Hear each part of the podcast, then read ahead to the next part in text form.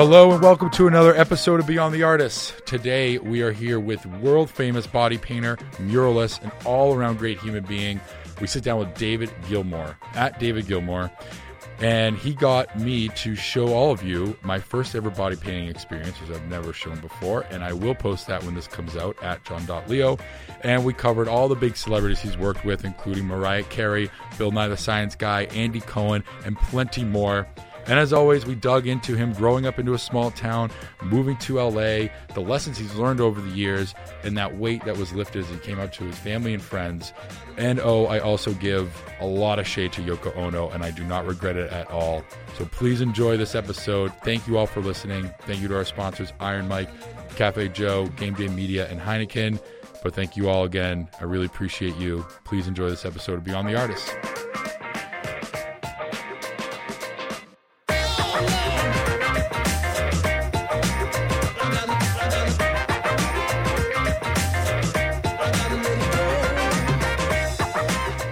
So um, I've been trying to get you out here to paint for a while now. Yes, thank you for You're- having me. Well, you're a very busy man.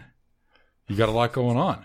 And we met at Transmit Festival, which is the first festival that my old company did in LA, and we got smoked on it. But we had a really great time. We did. So what? What happened? Why wasn't it the, So we the announced event you thought? we announced a festival in downtown LA. It was 10 10 15. Okay. or 14. And after that, so we announced um, we had a great lineup, two stages, and um, we had Trina Merry, who Mhm. we'll talk about the, the, how we got introduced. And uh, it was at LA Center Studios. And after that, we announced it and started marketing it. A new festival popped up called Cross Festival on the same day in San Diego. Oh no! And I don't know if you know Cross, but they're don't. a pretty big fucking deal. LED um, runs it, and and they yeah. They're- So I would I would have gone to that over ours. I wanted to, and it was my festival. Like they had such a great lineup, and it was amazing. And um, so yeah, that and plus it was also 110 degrees. It was a heat wave coming through. So do you remember that morning we had to go out and we got all those huge fans, Yeah. misters everywhere eh, to try to cool the heat. But yeah, we we call it the best party ever for 100 people. I mean, we ended up getting more than 100, but uh, So was this cross festival? Did they know you were doing it that day and they were no, going after no, you? no. Okay. no, no, no, No, they're like to- way they're like that's like like if if Coachella opened up a festival in San Antonio. Be like, oh, did they know about what you were doing? They're like, no, they don't give a shit. They had no clue. They're just gonna roll in and they're gonna do their thing, and and power to them. I mean, they're you know they did what they're gonna do, and they're still around today, and and they're I think they're an amazing festival, so good for them. But anyways, that's how we got connected, Yes. and um, we have been chatting for a little while to get you out here because I love your artwork, Thank you. and so you started working today. I did. Yeah. So it's uh, you had offered to bring me out back in the summertime, Uh huh. and I'm a little. Thank God you didn't come. I know. I'm uh, I, I'm I'm super grateful to be here, and any opportunity to paint is exciting. But I uh, I'm a little fair in the sun. Mhm. So when you asked if I could come out in the summertime, and then you also gave the option of coming out in October, I was like, well, October, please. And then today it was in the upper 90s while I was painting. Yeah. So I only got to paint for about three and a half hours, but I got a lot done. So I, I have a good chunk of tomorrow and Saturday, so I'll, I'll get it done. Do you like to paint at night ever? Uh, I like early in the morning. I'm an early riser. Okay. So I love that. Um, I can do it from like seven until about two, but the wall where I'm painting is in full sun all Yeah. day. So, but it's only 75 tomorrow, so it'll it'll be fine. It'll be- yeah. Um. So you live in Long Beach right now. I do. You've been there for, I've been in Long Beach since 2001, so that's 18 years. and what brought you there? So I I I'm from Washington State. I went to the University of Washington, and I moved to California. I moved to LA in '95. My God. And I was confused about I traffic, think I was in and fifth grade in ninety. I know. I Which is weird because I'm in my early 30s, so I don't know how that happened. Michael, our producer, shaking his head like, "Don't say shit like that." Well, I mean, I wasn't alive, so. Oh, God. oh my god! God. What year were you born? Uh, 99. Oh my god! Oh God. Can I Dude, that even makes me. God, Holy God, shit! God bless you. Wow. No, so so um, growing up in Washington State and going to college there, I, I loved Washington. I was in Seattle during the whole grunge movement, so I got to see the eyes of pop Oh, nice. culture. Looked at our little sleepy little town, and everyone was dressing in thrift store garb, and that became popular. So that was cool, and I still love that music. But I just I knew I wanted something different. I've always um, had a thing for not not necessarily celebrities, but pop culture and people's obsession with pop culture, more that angle of it, and people wanting to look like celebrities when they're not, like through Mm. plastic surgery or augmentation or dressing a certain way. That that to me is the mindset of that is, So is have you seen like um I saw some Barbie girl who literally tried to be Barbie. yeah, was that on Botched? Uh, probably because the the it was just insane what she did to herself Yeah. and only to be recognized as something else. So I don't know how you monetize that. Maybe she has a big Instagram following. Probably because it was so botched. Yeah. Do you think it more and more today it's been happening, or do you think more and more today people are being conscious and I'm using quotes and, and spiritual, where they're they're figuring out themselves, and you're we're actually seeing less of it than we did in the early 2000s. I think it's uh, more normalized, and it's it, it was a little bit shocking to, to to move from Seattle to LA and all of a sudden seeing celebrities all the time. I also I, it was my one and only retail job. I worked at Fred Segal on Melrose, so that's like the Oh. epicenter for that. So, So is that why you saw a lot of celebrities? Because I don't Yeah. see any celebrities in LA. So it went from seeing none to then all of a sudden immersed in it. Yeah. And what would be funny, so this is back then, a hundred years ago. This is when Friends was Before going you were on. born, Michael. Everyone look at Friends, and Jennifer mm-hmm. Aniston's had that Friends haircut. Mm-hmm. So she would shop there all the time, and when she would be in there, after she would leave, women would come up to me and say, "What did she buy?" And then they would buy the exact same thing. So that would happen all the time, and with other celebrities, and like following them around, and what do they get? And then they would buy the same sort of outfit. Then the next time they would come in in that, and with Jennifer Aniston's haircut, and Huh. so that sort of wanting to assimilate into whatever pop culture was and whatever the, the look and identity of it was at the time. I mean, that still carries out and it's more accessible, I guess, you know, through Instagram. People can be celebrities quickly. Where does that come from, right? Where does that that desire to be somebody else so much so that you go through that? Where does that come from? It's the same thing when you see what is it, uh, Black Friday, and people line up. Yeah. I feel like it's the same type of mentality of I am going to do this, even though it's maybe I was to say even though it's crazy, but maybe Yeah. it's not. Maybe this is the norm. Yeah, God, it's such, there's so much to say with all that. It's sort of like, Yeah, that was a loaded it, question. no, I, I think it's sort of like people, it's sort of like a costume in a way when you start, um, getting all the fillers and Botox and then Yeah. women who do like, and men too, do contouring with makeup and they start to, it's funny because I think the idea is to look, have your own individual identity, but then you start looking like everyone else. Hmm. And that's, I don't, that's something, it's sort of like in a way, race disappears in a way because once people start getting the same cheeks, the same lips, the same eyebrow lift, and there's chemical peels, skin bleaching, contouring, it all sort of looks the same, Mhm. which I think that's fascinating. And, and why? a, and a, why, uh, why do you why do you think that's fascinating? it's because it's so like campy in a way like growing up like as a gay guy in um in a little tiny town on eastern washington like not really having any sort of like recognition of gay culture i just thought like that kind of stuff was funny. When i would see on tv people trying to look alike or people jumping on certain kind of trends and taking them too far that for me was just like high camp and i've always enjoyed that direction. So it's still even though it's um it's more common that sort of thing the Yeah. lip injection all that kind of stuff it's uh it still is kind of campy to me and it's it's funny and it's i mean maybe it's bad to laugh at it but it is just No, it's, it's just so good. like it's it's so much effort and i guess you can do it to a degree and you can look better with it but when it starts to get comical that's when it's fascinating and the, and the mural i'm painting it talks about that I was just gonna say, I love that you take that and that thought process and go, oh, I'm I'm gonna use that for my art. Yeah, so I, I do uh, artwork that's also like thoughtful and Yeah. introspective and all, all all that kind of direction, but then I still target that sort of look. And the the thing that I'm painting, and we talked about this earlier, is I the first step in acknowledging you have a problem is to address it. And I I watched the Real Housewives, all of them, and I love because there is a lot of that little augmentation in the lips and faces. And so the mural, it's a collection of some of the more exaggerated lips from the different franchise ladies. So it's there, it's sort of, um, it's like a heap of these lips sort of morphing and oozing sort of together. And it's this kind of mass. And then it's going to be super colorful. So people probably just walk by and go, oh, that's fun. I'll take a picture in front of it. But it Mhm. is sort of like a celebration and a poke at the same time. How much is um because when we were talking about this earlier, I was thinking about the story opposed to just doing, right? So how much is it of I just want to do this and then do you assign a story to it or was the story there that you did it or do you almost not want to say because people buy things based on why, right? Oh, for so sure. I've seen really art like art that I don't get sell for crazy money, but then they'll talk about it, the story behind. I'm like, okay, I get it now, but it's a blue painting,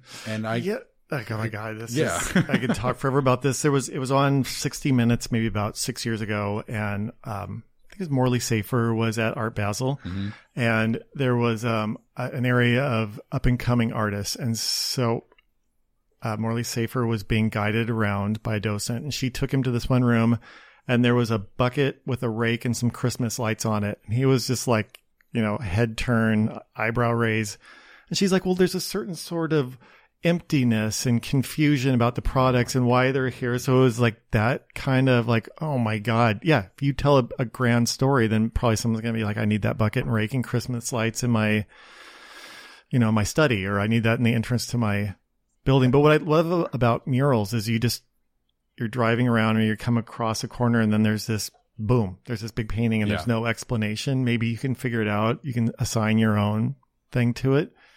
And mural work, I love that how that kind of creates not necessarily celebrities, but you create a following for your work, which Yeah. is a cel- celebrity, celebratory, celebrity mm-hmm. type of thing. And then people will look for your work that way as opposed to a gallery necessarily representing you from the jump. And only so many people are going to go into that gallery.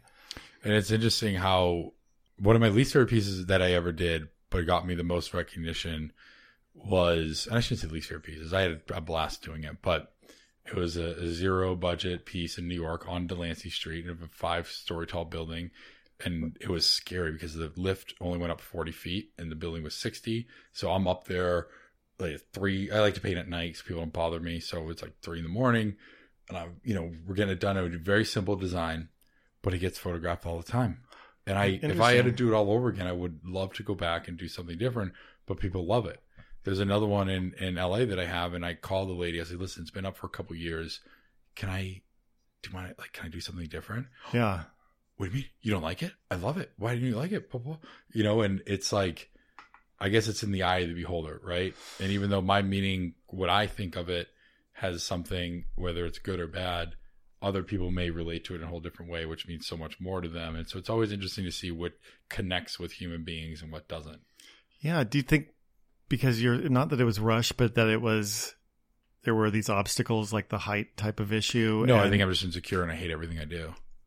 Art wise, I mean, just every every piece I do, I'm like, oh, this sucks. Uh, this, like this a- is why you're great. 'cause there's so many people that even like they'll paint the crappiest thing and they'll defend it to the nth, and then that's when Yeah. you get like, sorry, the rake in the bucket and the Christmas Yeah. lights. It's like, no, this is this is important. This is cool. You should buy it. Uh-huh. No, Nope. but it's also like even.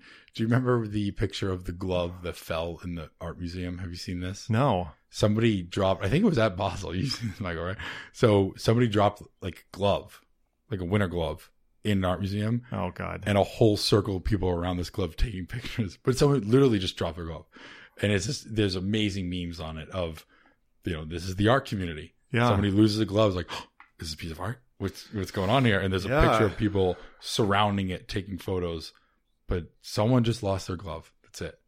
That's great. That's awesome. It's so great though. yeah. I it's mean, so it's so goofy. That is campy too. I wish someone actually intentionally did that. Just like chucked the glove and then was like, let's see what happens. yeah, but or or would have gotten that. Have you ever seen the video of Yoko Ono in like an art museum No. singing Firework by Katy Perry, but it really just sounds like her screeching like a dying cat, and like Oh, there's no. like a hundred people like standing around her listening to it. It's the most bizarre thing you'll ever watch.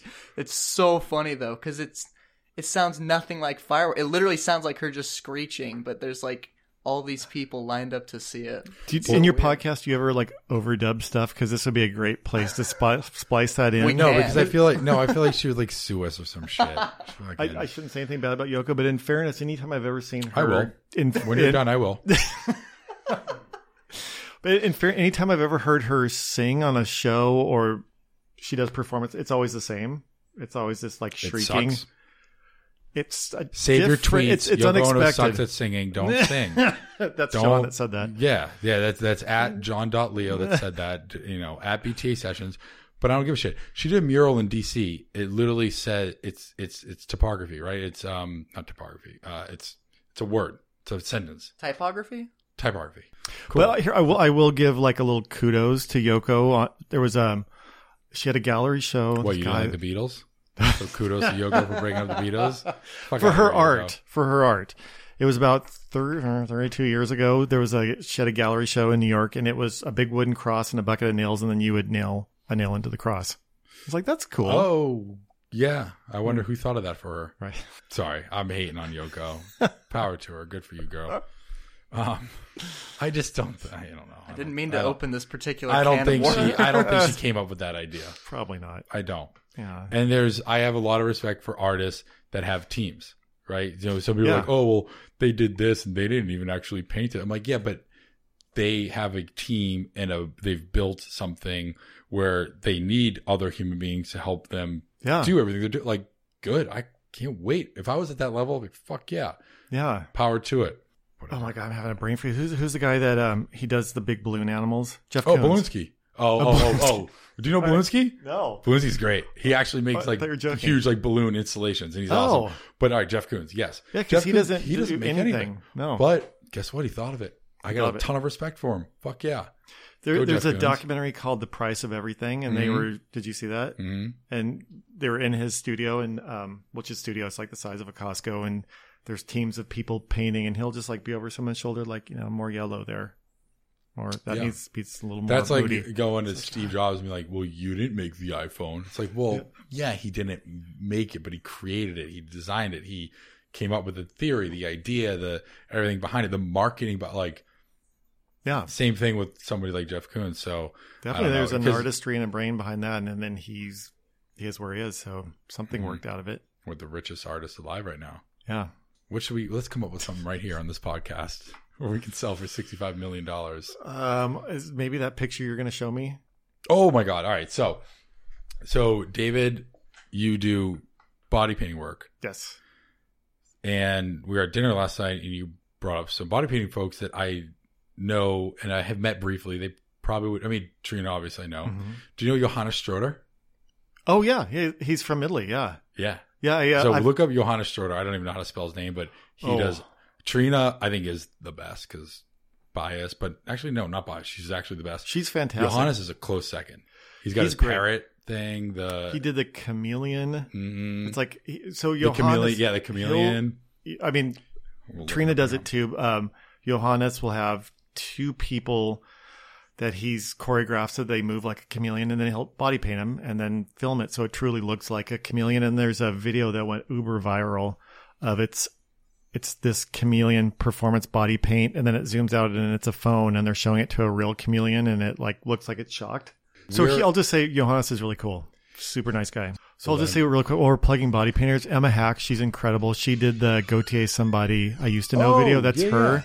And shit, she did that. she did that. She is incredible. She's video. Australian. She's awesome. And Joanne Gair, she, to me, she is the queen of body paint. That's Okay. all hail. She's the one who painted Demi Moore on the cover of Vanity Fair in the tuxedo. She does um, all I the that, but I sports. feel like I want to. So old. Uh, I'll show that to you. But she also does all the Sports Illustrated swimsuit models, Oh, and she does oh, a wow. zillion other things. Those a are like- bazillion. So there's there's a whole lot of great people in that. The only reason why I know these folks is Ken Schwartzmacher. He ran a world body painting competition in Atlanta. Oh, okay. I, I've never Do you done know- that one. Yeah. Okay, so we're in Atlanta, and Ken is. We met, and he was like, "Listen, you have to come down, and I need you to do three things." I'm like, Ken, there's a lot of things to do. He's like, "I need you to experience it as a guest, so I want you to, you know, come down there." Th- just- this was the competition you said, right? this is the body painting competition. This has got to be in 2014. So it was in late September 2014 because BBC News reported on it, and I'm going to show you in a second. So Ken's like, you got to come down. We're doing this world body painting competition. Trina was a judge. Craig Tracy was a judge. I think Johannes was a judge, or maybe he was in it and like in like the winning team, whatever. So Yeah. they're in Atlanta. I mean, it, they have a huge warehouse, and it's like we talked. About, it was a free event, so there was a lot of people there, and Yeah. amazing body painting going on. So he goes, I want you to experience it. I want you to see behind the scenes. So I followed him backstage a little bit because we were at this time we were running so a lot of events and things like that. And I was like, listen, we can let's help each other out. How do we grow this in other cities? How do we, you know, get this thing going? He's like, but also you have to get body painted. I was like, oh, I'm not gonna, I'm not gonna do that. He's like, no, no, no, I want you to. So I get down to Atlanta, fly down there. So, uh, did you shave your body? So I'll tell you about that. Because body paint and body hair don't mix. well, so he goes, listen, we have a press piece that we're going to do, and we're going to paint someone in the skyline, skyline of Atlanta. It's Trina. Merry is going to fly down and do it. I want you to be that person. Wow. I never met Trina at this point, never before. Okay. Her flight got delayed. She was in some far off place and it got delayed. So he said Johannes Schroeder is going to do it instead. So I'm like, fine, fuck it, let's do it. So I meet Johannes, you know, and we're, you know, we're, he's smoking. Oh, what's Did- going on? When he painted you, was he running back and forth? Because that's what, yeah, he, like he I, I couldn't even believe it. Just sprinting Yo-. Johannes, God bless him. He, he when he paints, he will do like a couple brush strokes, then run It's back ten feet, look, and then yeah, like he's in a relay race. Then sprint yeah. to you and paint, paint, paint, and then do the same thing. Oh yeah, and he's so in the zone. But Yeah. the day before, he's like, "I need you to shave." Where he's like German or He's uh, Austrian. Italian. oh, he's Italian. Yeah, So Well, whatever accent, but I- he lives in Italy now. You know, I, I don't think think he's Italian though. okay.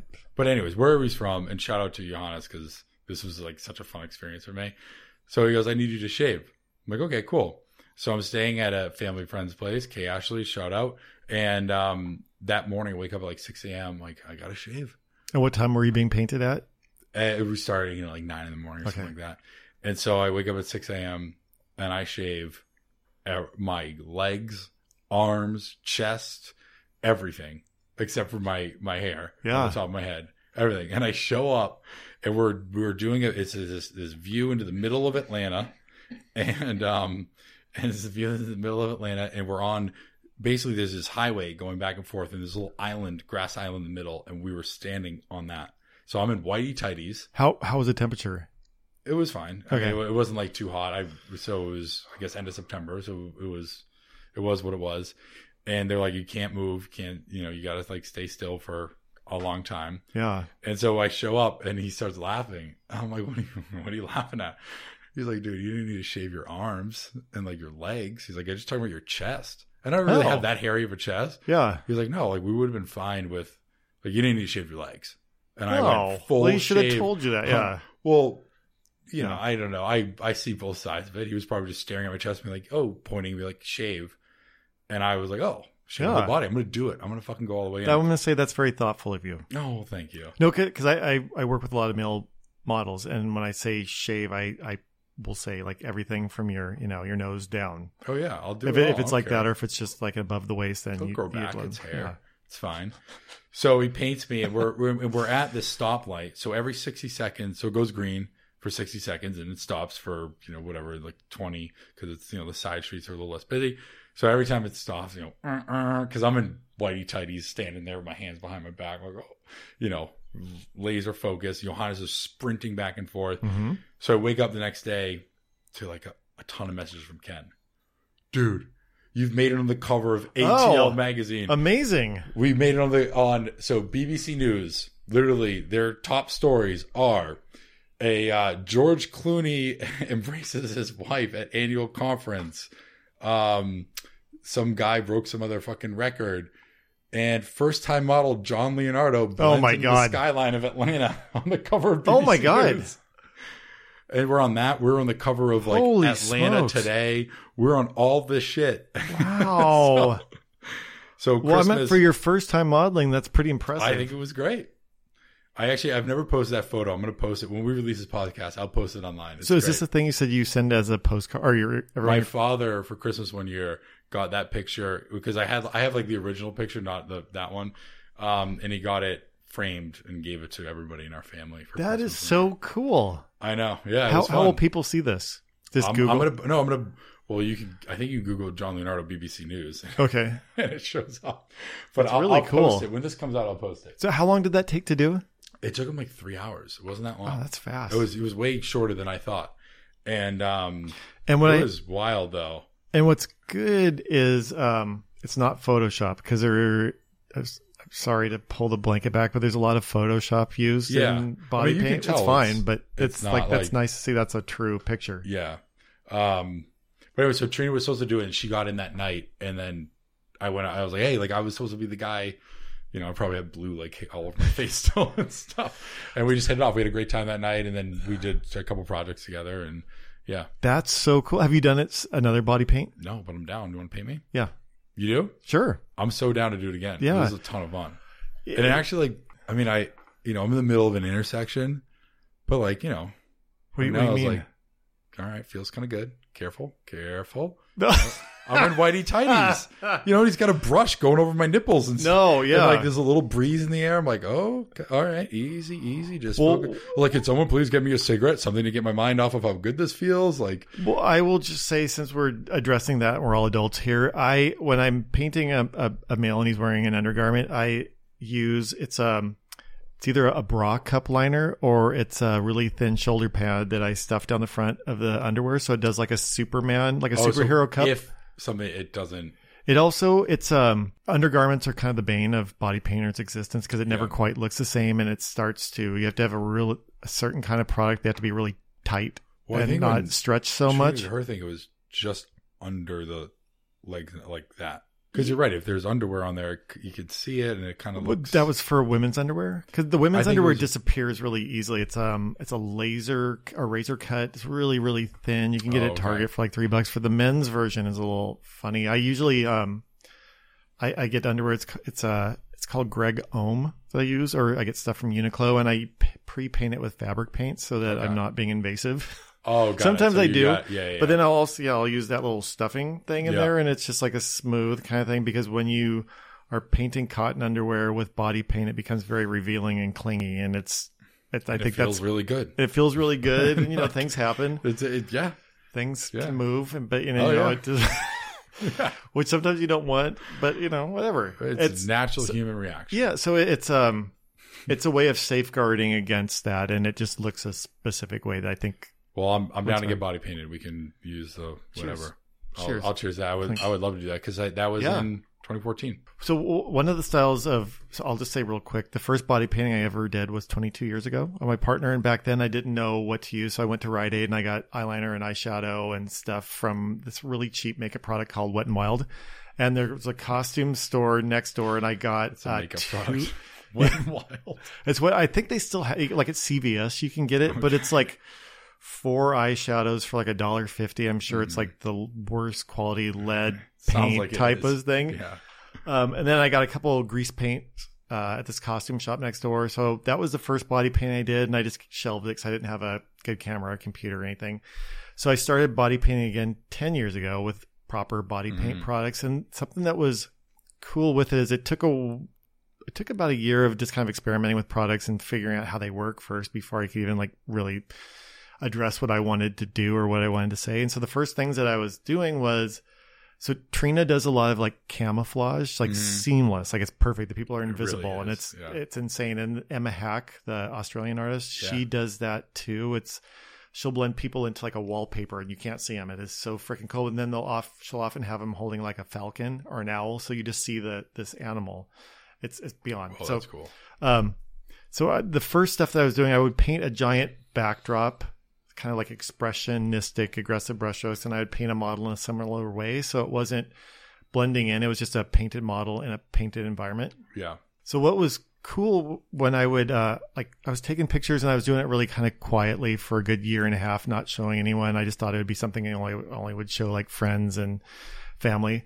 Um, something I found is you can really truly change a person's appearance. I mean, you can like hide stuff, you can amplify stuff that's not there, redirect.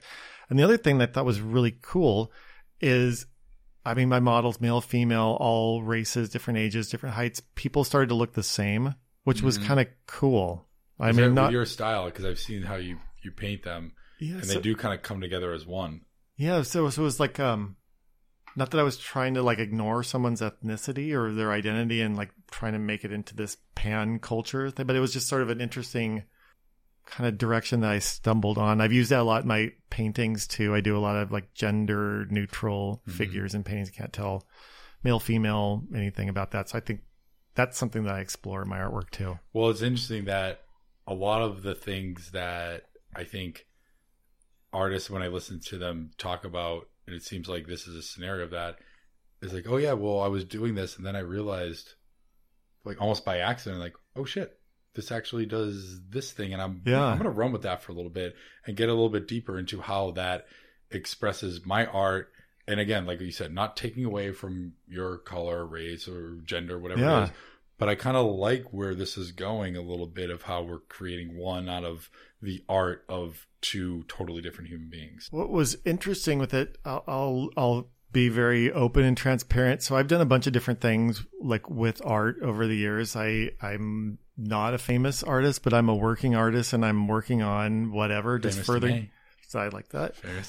So I did um I did storyboards and in-house illustrations for a long time, Where? which was great in New York. Uh, Chiat Day, you uh, were Select, yeah. It's like a big, big It's time. good. One of, one of my hello Billy Alboris. He's one of my best friends, and he was the art Wow. buyer there. So he would throw stuff my way, but then I would get work with art directors. So you were freelancing. I was them. freelancing. Holy moly! I mean, that's like big time ads. It was so I did a ton of like in-house Absolut comp stuff. So it was never anything that was printed. It was all Mhm. like the in- in-house. Like when a art director would say, "Oh, we're doing Absolut Mardi Gras. It should look like the day after, and there's beads on the ground, and there's a bottle right there." So then I would like flesh it out.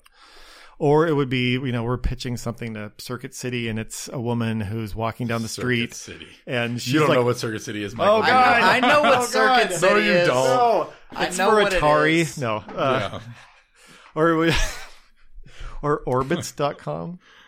Okay, that one I don't know. Oh, I know what Orbitz is. Yeah. or so it would be like whatever company it would you know you do like sometimes it'd have to be like really scribbly so it Mhm. would so the client would be like oh we're just getting a gist they're not locked into like oh well the rendering looked like it was going to be that now Right, it looks like yeah. this or it'd be kind of fashion looking so so doing that kind of work was good also for body painting because um, you have to work quickly in different styles when you do that advertising work and then in body painting um, when I can do my own kind of style, it's the best. But I've gotten hired to paint someone like a cheetah. I've got if you're a body painter, you are going to have to paint someone to look like a leopard at least once, probably like ten times in your life. And Wait, you, you know, you set a rate and you get it.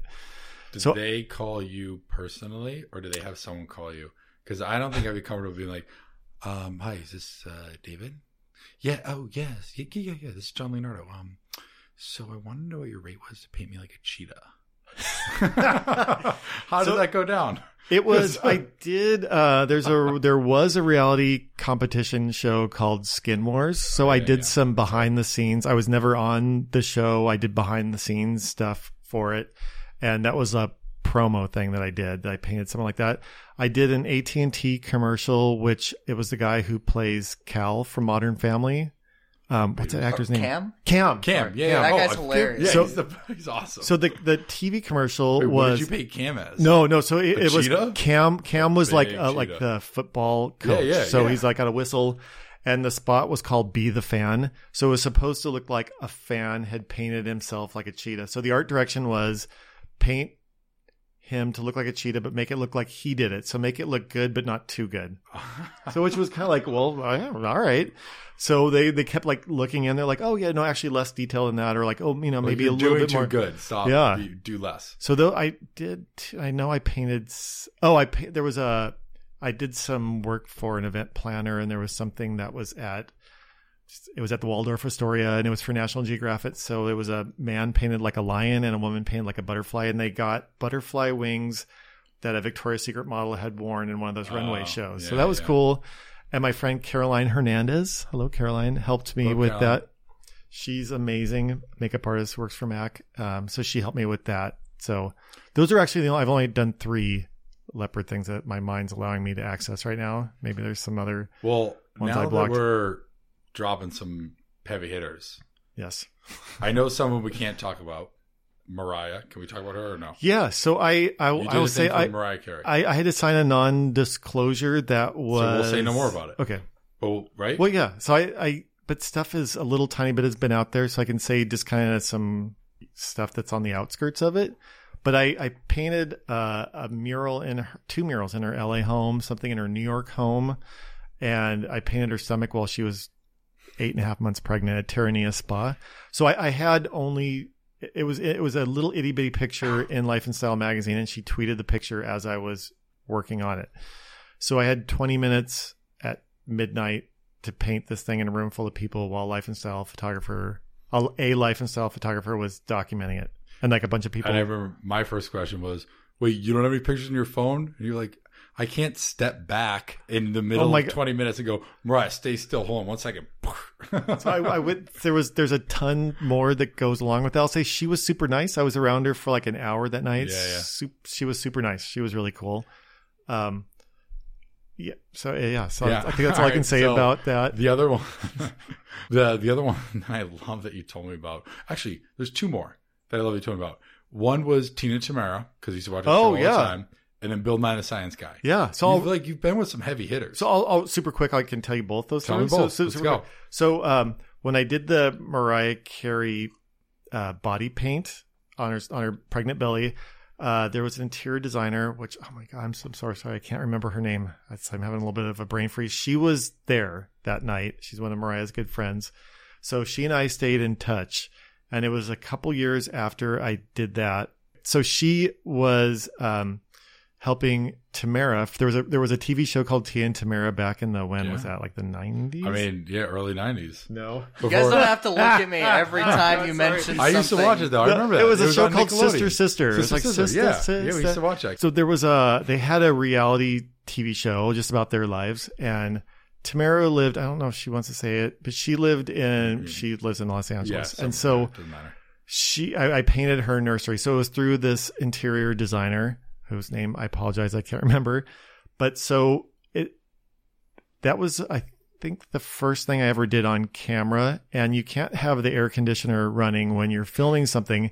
It was probably about 100 degrees that day. It was a two bedroom condo. It was a little bedroom was the nursery. In that bedroom, there was a bassinet, shelving unit, a, a basket full of toys. I'd It already was crowded. it was crowded. I had already met Tamera, but we had to pretend like we're meeting for, for the first time. So she's in there. She's probably eight months pregnant. There was an enormous cameraman in there, and then an enormous guy with a one of those boom mics. Mhm. So the designer and I walk in there, and I could just feel like a drip of sweat coming down, and all I could think of was just like, "Don't sweat." Which instantly I was just like, I think my light gray shirt was dark gray by the Oh, end of it. And we had to do it twice. But anyway, so Were she was like nice. So I just painted a really sweet. I, I don't even remember what network that was, but you could find it. I, Yeah. just like Tamera Mowry's nursery. So it was really like fluffy couch. It was similar to the stuff I did for Mariah. When you brought that up last night, I haven't thought about Sister Sister show. That was that so theme in your head. That was so good. She was really, really sweet. I didn't meet her other, I didn't meet her sister, but Tamera was really lovely, and so was her husband. and then everybody knows Bill Nye. We're looking at Michael. Oh, okay. good. All right, it's, there we it's go. intergenerational. Um, and so tell tell us the story about Bill Yeah, Nye. and I can. I'll show you the pictures of this Oh afterwards. yeah, so, yeah, yeah. so yeah. what it was we'll is send them to me too. We'll post them when we release a pod. We'll show up uh, these pictures too. Oh, perfect. Okay, Yeah. so um, I had gotten an email. This was, gosh, about three years ago. It was a producer of his Netflix show, and they did 10 episodes, and one of the episodes was going to be about optical illusions. And this producer had just done an open Google search, and it was actually one of those first body paintings where it's someone standing on a giant backdrop that was painted in a very expressionist style, and so was she. Wait, And you they- found it off Google? She- Google, yeah. So you're up there. I'm and well she she uh she called a bunch of body painters. So there was like a roster of people they oh, looked at okay, okay, okay. and they so they were looking for optical illusion body painting and that sort of fit the scenario of what they were looking Mm-hmm. for. So it was going to be a two day job, one day to paint the backdrop and then the next day to film or paint the model, and then we would film it that day. So um, it was that was like from the time that I agreed on it, had about three weeks. Uh, one week later, they said, actually, we're switching this around. There's, um, oh my God, this is also a brain freeze moment. There's a scientist who coined the term for optical illusions. And he looked kind of like a Benjamin Franklin type, kind of Mhm. like like the ringlets, like a petticoat type of thing, roughly shirt, um, and kind of like a heavy set double chin look. And they sent me a picture of it. and They said we want to actually have you paint a model to look like that, paint the clothes. We're going to have a, a fake wall with a cutout and a frame around it, and then you'll paint the wall behind him. So it'll look like, you know, it's a living painting, which has Is been done a zillion times. That though, like painting someone's face? it was actually, it was actually, I'll show you the pictures. It actually was faster. Oh, okay. So I spent one day and it was on the Sony lot. And those, if you've ever been there, they're those giant hangars. I've seen. it. I haven't been in it. So there's like a series of these um, humongous hangars that are Mm-hmm. like the size of a Costco, but double the height of the ceiling. So they'll one day they'll make it look like it's a little small Mayberry town. The next little day or a couple days later they'll strike that, and then it'll be like a science fiction kind of set, or they can turn it into any kind of thing they want. Make it look like it's a reality show set. So the first day I had the entire hangar to myself and I painted this wall and I painted this guy's wig, his shirt, No one a else in scarf. there. No one else was. There. They had lunch in there, so people came in later, but it was just me. And I got there probably like ten in the morning. I left at eight that night, and it was just so cool That's to be nice. there and Yeah. watch it get dark and in this huge place. And I painted his pants and coat and vest, so it was all grayscale. So it was all black and white. So I did all that, Mhm. and then the next day I painted his face and his hands, and that took an hour and ten minutes at the most to do that. They were filming the show, so it was by the time I they started the show, I knew I wanted the makeup to be fresh. I knew it wouldn't take any more than an hour and a half. So I started, and they would like reset certain things, and yeah, it came out well. At what point, like, so we've talked about if. oh, can I say one thing real quick? Sorry to bring can it. say whatever you want. So You're the I- guest on this podcast. I, you know, I just, I just interrupt all the time. That's all I Well, do. I, I want to say this as um as a like a humble thing for people to hopefully hear and implement. They they looked at a bunch of body painters and she said I was the nicest person that she talked to and she wanted to work with nice people and nice so that is something that was like cool. I I'm I, actually I glad love that, that. you brought that up because we we talked about last night at dinner, and the fact that if there's no need to be an asshole, yeah. there just really isn't. Yeah, there's not and and I know that that things come up where because I'm guilty of it as well, where you get stressed out Hmm. or you know certain things happen. We have you have deadlines or whatever it may be, and definitely. cool, like uh, not cool things happen. Yeah. But overall, you're absolutely right. There's no need to be an asshole. If you're a nice human being, you're gonna get the job done. You know, so Kevin Ragsdale, one of my business partners, he he always says like, listen, if I get stressed out, you should worry, but I never do because guess what? We'll figure it out. We'll get it done. If they need this, that, the other, thing, whatever it is, we're gonna get it done. We're gonna figure it out. Don't ever worry about it. Although in the rare case that your CV shows out, then yeah, you you shall freak out. Yeah, no, for sure. Like, then we're really fucked. I've never. I've been, we've been working with him for a while. Never seen him ever stressed. I try to, especially like body paint stuff. I try to be as zen as possible, and I try to. Yeah. I hope this doesn't sound incredible. I try to channel a, a- like a soccer mom vibe. I want it. To, I don't, especially if you're painting someone if they're naked and they're. I feel like soccer moms are a little uptight. Well, I try like a like a happy here, honey, have a cookie type of vibe. I try and Like make it as, glasses of as zero deep. zero sexual vibe. I want Oh, it to okay. be as like sweet and Yeah. antiseptic and void of any of that kind of vibe. Yeah. Were you dating your partner when you started body painting? No, because Uh, you said 22 years ago. Yeah. So guys have been well, dating the, the, we we're coming up on our 24th it's either the 24th or 25th which is bad i can't remember but at a certain it's point not it's just like it's just a long time that you, you know. it is Were you so how when old are you, you Twenty. oh hey kiddo Yeah. Whatever. no um, It's like the fifth time this week I've been called kiddo. oh god if i would I'm upset. i would push a family member down a flight of stairs to be called kiddo again no i wouldn't say no no no just kidding You're walking down the stairs No, first, dude. yeah, not in, no, not in no, this just- studio. David's going first. No. I don't want um wait i forgot what Just hawk your little nephew down the stairs. no, Fuck I you. Call me kiddo, oh, bitch. oh no so I'll, oh super quick about that. The first body painting that like left an imprint was uh, was Keith Haring in 1983 painted this male dancer Bill T Jones and he used white acrylic paint and the guy was a dark complected man the, the photos were black and white so it just was so like high contrast with the white paint Keith Haring was putting all his tribal sort of Legend, hieroglyphics by the way, just the Yeah. best. it's so cool And so, So- that so, that so I saw those pictures in the late '80s, and Yeah. it was just like, oh, I want. And he also painted Grace Jones around that time, and it Mhm. was just like that, so yeah. freaking cool. And that it's the art was temporary, but through pictures, it lives it lives on. And when you have the model painted, you can pose them in any kind of way you want. So it's like I'll do that. And then it was. It's like, well, how am I, I? I had to be obviously very comfortable with someone in order to do that, and with my partner, I was, and so that's when I got all that the Wet and Wild stuff from Rite Aid, and I I uh, I also got a disposable camera from Rite Aid, and I had the pictures developed at Rite Aid. So I'm sure, and that's back hundred years ago at Rite Aid when you get like you know film processed. There would be this whole it he's looked like a looking at conveyor. Michael while he says this. It was like a conveyor belt of the pictures coming down, and you know I'm sure there was like some nudie. Well, there was some nudie Yeah, pictures. yeah, so yeah, the, whoever at Rite Aid was probably like, "Oh, we'll pull this one to the side." And, you know, Do you have any kind of process when you have to get into creative mode? Um, I am a chronic doodler, so I have Mhm. stacks of sketchbooks on my desk that I'm just drawing anytime or like on the plane. I just was like scribbling stuff and sometimes those turn into the best things. Other times they're just sort of stream of conscious and I'll put them away for years and pull it on like, oh, hey, that would be a good body painting or that might be a cool thing to add into a painting or that would be awesome in a mural, that, that kind of line detail.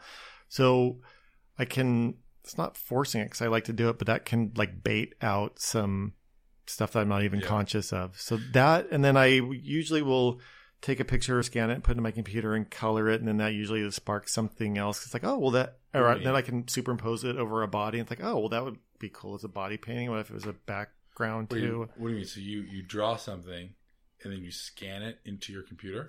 Yeah, so there's some some of the drawings are just like scribble, like you know, nothing little things, but then some will be a little bit more hashed out. Maybe it's like Where you're like, this is actually really fucking cool. I want. Uh, yeah, like this is cool, but it's not cool enough that I want to like frame it or something. Right, it's it's yeah. it's a cool sketchbook kind Yeah. of doodle caricature something, and then sometimes I'll scan those into my computer or just take a picture with my camera. Like, that's easier. And then Photoshop, you can amplify the dark lines and make the black background yeah. totally white, and then start coloring it, and then that's when kind of some magic can happen, like superimposing it onto a wall or putting it onto a wallet or to shoes. I've painted a bunch of surfboards and saw, yeah. shoes and purses and clothing. So whatever I can paint on, I will. I like that. But when you're going through that, do you have? It takes me a while to get into a mode where I'm like, okay, I'm ready to paint. Do you have that, or, or are you just constantly? I'm constantly doodling. So, oh, cool. Here's this. That.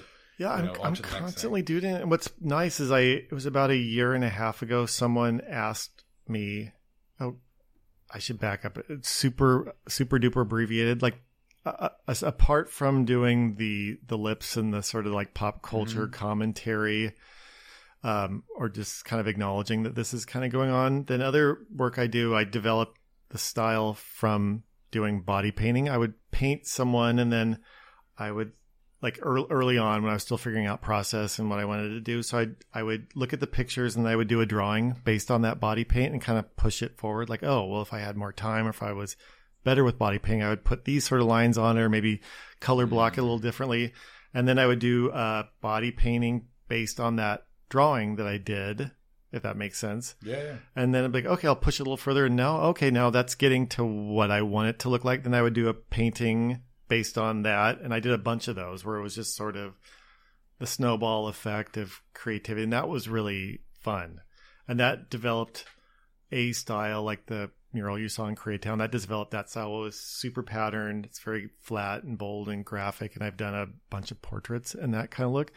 Some, Yeah. some of them I haven't posted, but I've done a bunch of those and I fortunately have six more coming that I just found out I got coming up. So you never know. Yeah.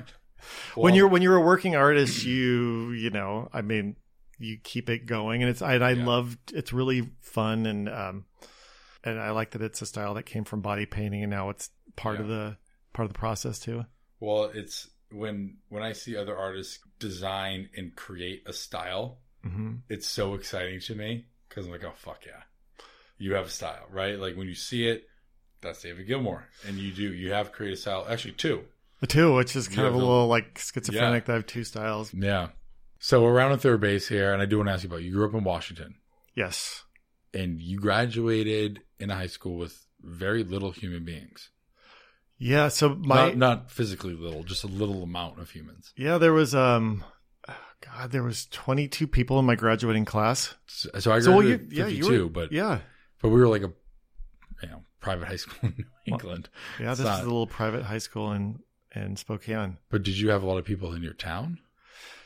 Y- Yeah, you know, um, so I, I grew up outside of Spokane, or, and it was just itty bitty little town. Um, you know, for identity theft, I don't want to say the name of the town because isn't that one of the questions? The little town you grew up in, Yeah, it's So fine. say- but uh, so I grew up in this itty bitty little town, uh, and I uh, there was kind of like the bullying thing from being gay. That's And, kind of uh, that's where I wanted to go to. So I uh, nothing nothing like horrible, but especially 400 years ago when I was you know in junior high, it really it was impacting and scary. And Did so you come out? I didn't come out till I was 22, so I came out late. So How? I I was in the art and I wanted to like draw, and I, I could care less about playing basketball, and I just wanted you know And So- of, of course, that It- it makes put- you. I was a target, and Yeah. so I, my parents w- are far from wealthy, but they sent me to this private high school, so that's kind of took care of that. So, um, so I went there, and then I graduated, I went to the University of Washington in Seattle, and that was great. I started in the graphic design program, and I hated it. I hate, especially back then, no computers, so it was all like the Letraset type, where you had to, you know, like different God, sizes, and I you had to rub the back of it with a with a penny. Because I hear graphic you know design, I that think like Mac computers. Yeah. Oh, So yeah. so 400 years ago, you, there would be um, oh my god, whatever the font, Helvetica Impact, whatever you would go, you would go to. Yep. It was the University of Washington bookstore in the art section, and you would buy a sheet of Helvetica paper to be in all different kinds of sizes in the font, and then you would have to line, you'd cut it out, put the It was letter like down, stenciling. stencil, and then you would rub the back of it with uh, like a burnishing tool or a penny if you wanted, and then you would take the next, you know, the letter S, and then you, Oh the T, and you cut that out, God. and then you'd do that. And if you got it all wrong, you'd have to start all over again, and maybe you have to go another buy another sheet of that. That You- reminds me of like typing on a typewriter almost. For like you make a mistake and your whole thing is just fucked, and like something Mhm. that you just take and take for granted because of computers. Yes, I you get can't correction tape, and it, it's. I mean, it's so archaic and antiquated. When you were in elementary school, when did you decide I need to get the fuck out of here and go to a private school? Well, that's right. My so my my best friend Mitch, we've been friends since kindergarten. Um, he's he started in kindergarten. He went all the way through at that one school, and I probably would have stayed there. Everything was great, and through the eighth grade was wonderful, and then going into high school, the ninth grade was when it all kind of shit hit the fan, and I was trying as much as possible to be invisible. I did not want anyone because I saw when I would try to be myself, it was not met well. I never got like beat up or anything like that, but I'd be called fag and someone would like I remember in like a sharpie pen someone wrote David Gilmour is a fag on one of the doors that everyone would go through and I was like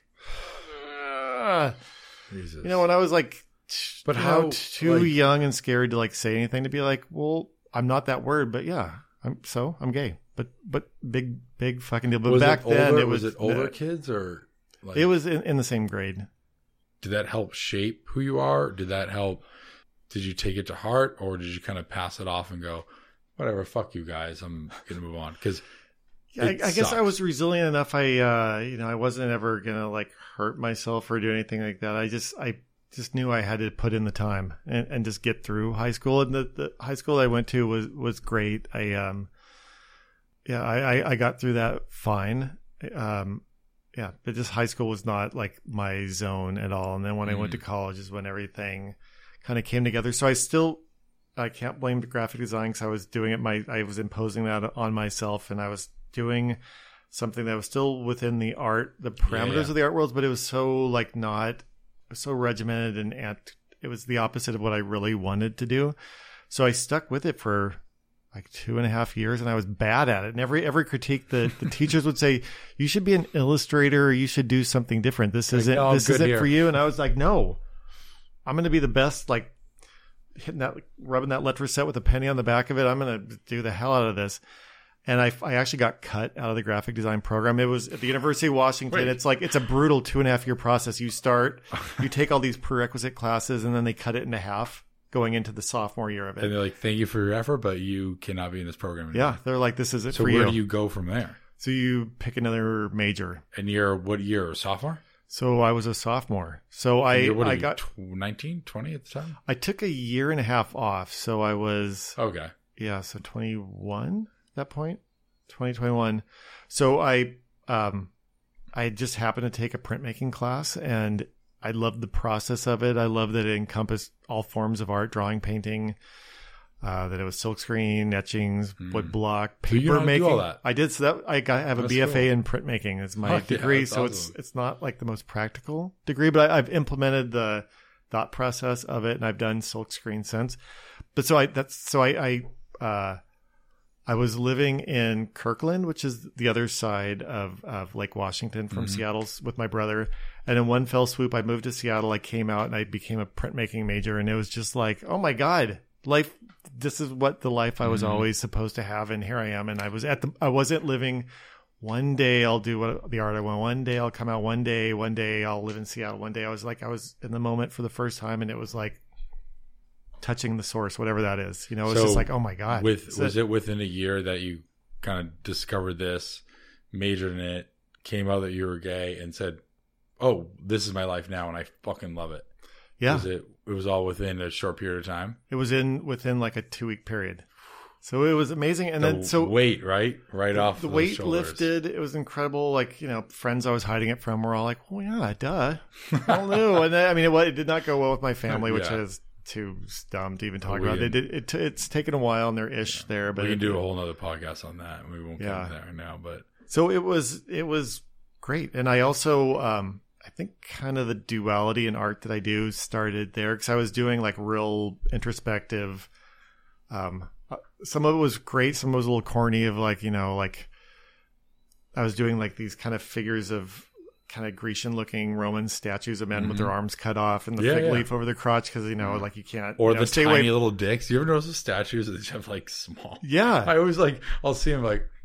What Really, that's does- what they looked like back then. I, I'd heard on some some podcast or 60 Minutes that they were saying that the emperor at the time that was ruling had a little dick, and so he wanted Oh, so that's that would be the standard of beauty. You know what's really fucked up is Or if- that If I bigger- was the emperor, I would do the same thing. I'd be like, Yeah. no one's getting a statue with a dick bigger than me.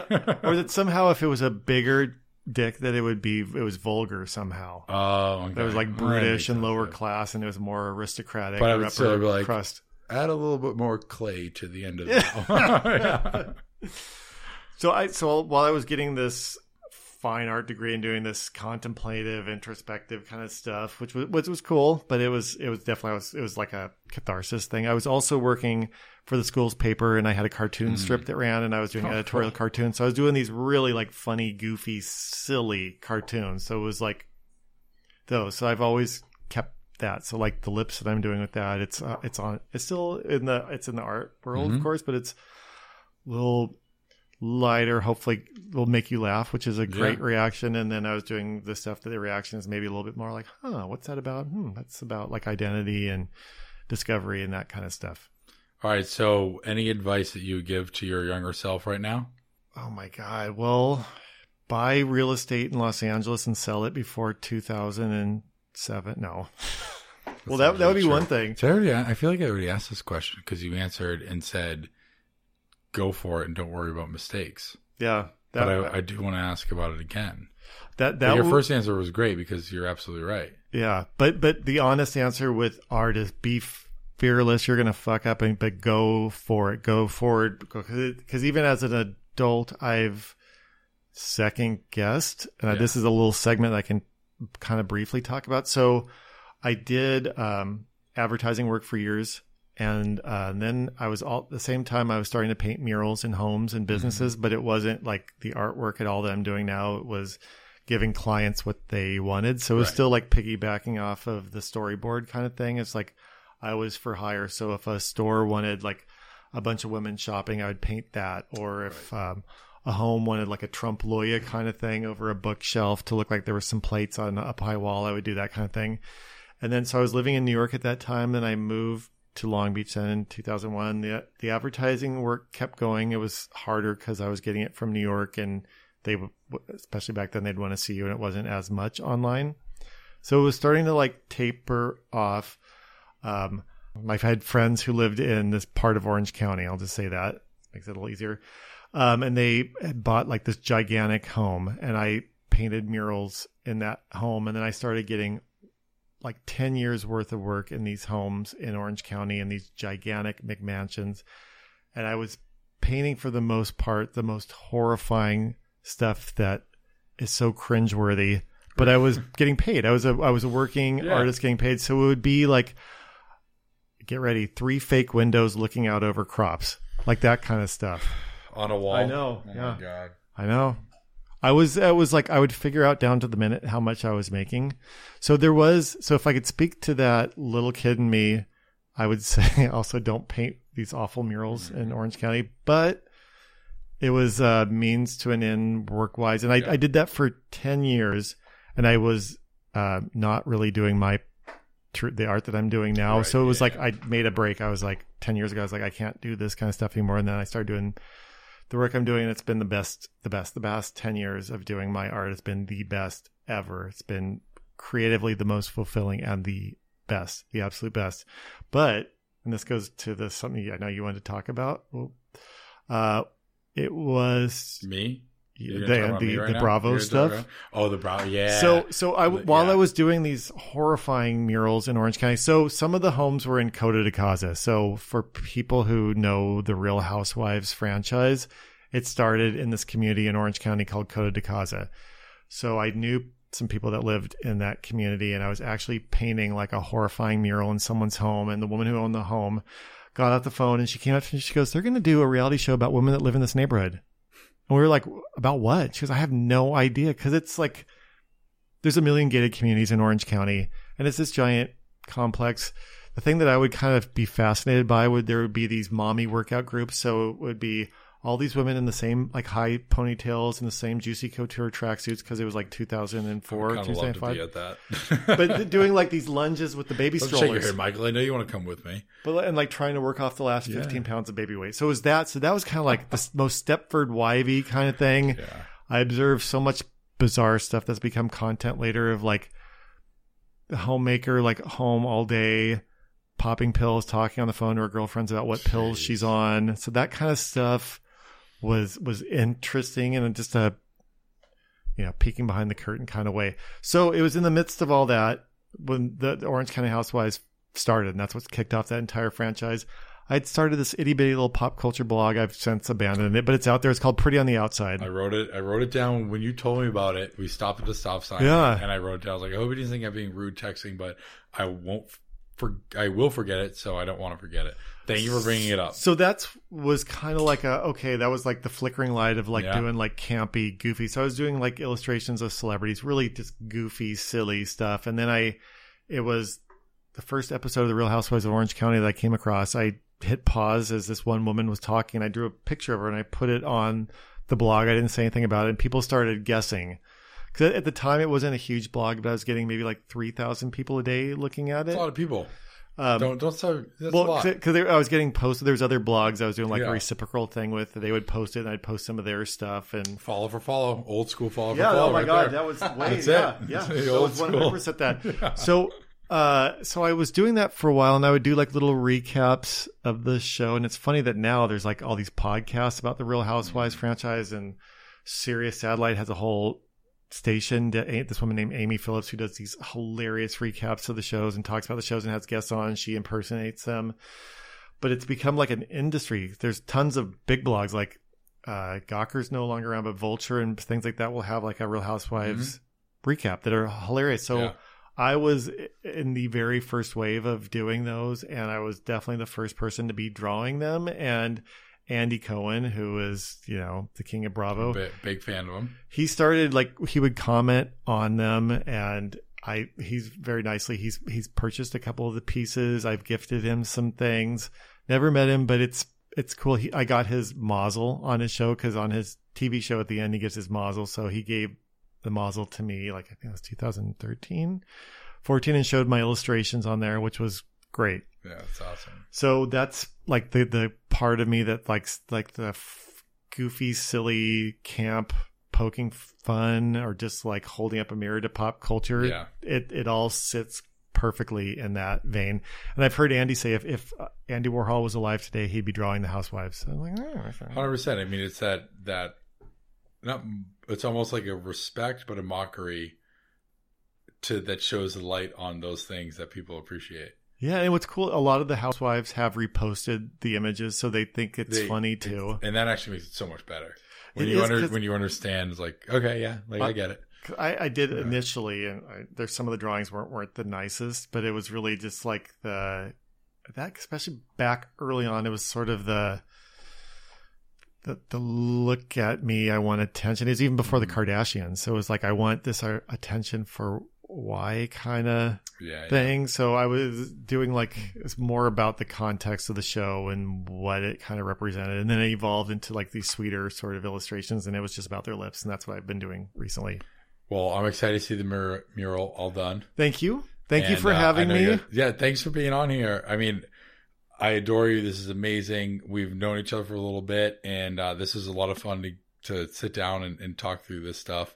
Absolutely. I love your artwork. I love your creativity, and I love the human being that you are. We got to hang out a lot last night, and it's it's really great. So thank you for being here. I am At- honored. Thank at you. David Gilmore Thank you. on uh, at BTA Sessions at Game Day Media Studios. Thank you, everybody, and we're out for tonight. Thank you, John. Cheers. Thank you.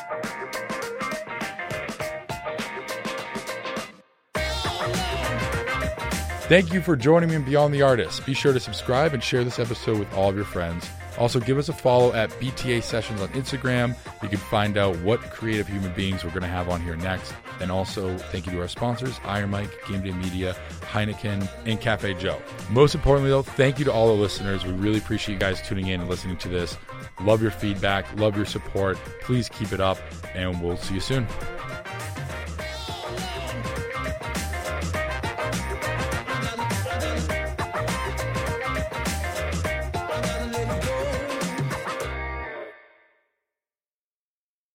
This podcast is a part of the C Suite Radio Network.